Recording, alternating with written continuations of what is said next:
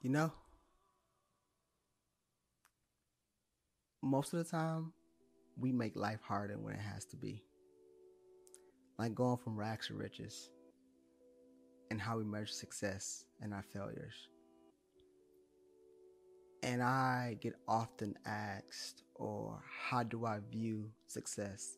Or how do I perceive being well off? And how do you get there? Even though I don't consider myself wealthy as far as financially. But I do have a philosophy on that. And what I tend to tell people is that talent or any skill that you may have or grown is probably not the reason for your success to begin with. And they say, well, how? You know, and I also give the example that, you know, if hard work was the all and be all for your success, construction workers will be the richest people on earth.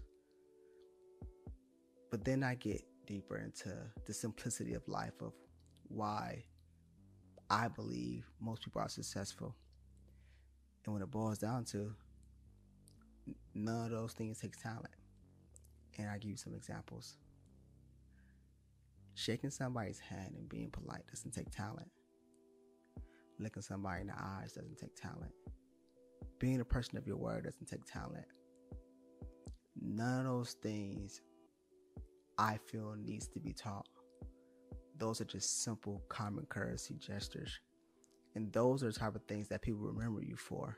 The same reason why we trust the unqualified neighbor that we know for 10 years to watch our kids versus the four year studies of child development. And, and it's the familiarity of common courtesy of why I believe most people are successful because they do the little things and it helps project them. You know, how many times have we didn't want to give the asshole the satisfaction of being right, even if they are right, just because of how they were. And we are naturally those type of people. And the way I cross that over to success or wealth is that most of the time, people don't like you for what you do. People like you for who you are. And usually, the things that we like in people, it's not some crazy characteristic like, you know, being charismatic, even though that does help when you're trying to lead people and trying to bring people together. But ultimately, just being a pleasant person, smiling, being nice. Once again, the simple things of just shaking somebody's hand and showing them mutual respect, not necessarily having to kiss another person's ass or anything, but just generally being authentically being who you are. And I believe that is the reason for most people's success though. I mean, we can always talk about sports where it does take certain talent, but majority of the time, the reason why people move further ahead than other people is because they just did the little things right. They remember what you did and how you did it and the way you went about it.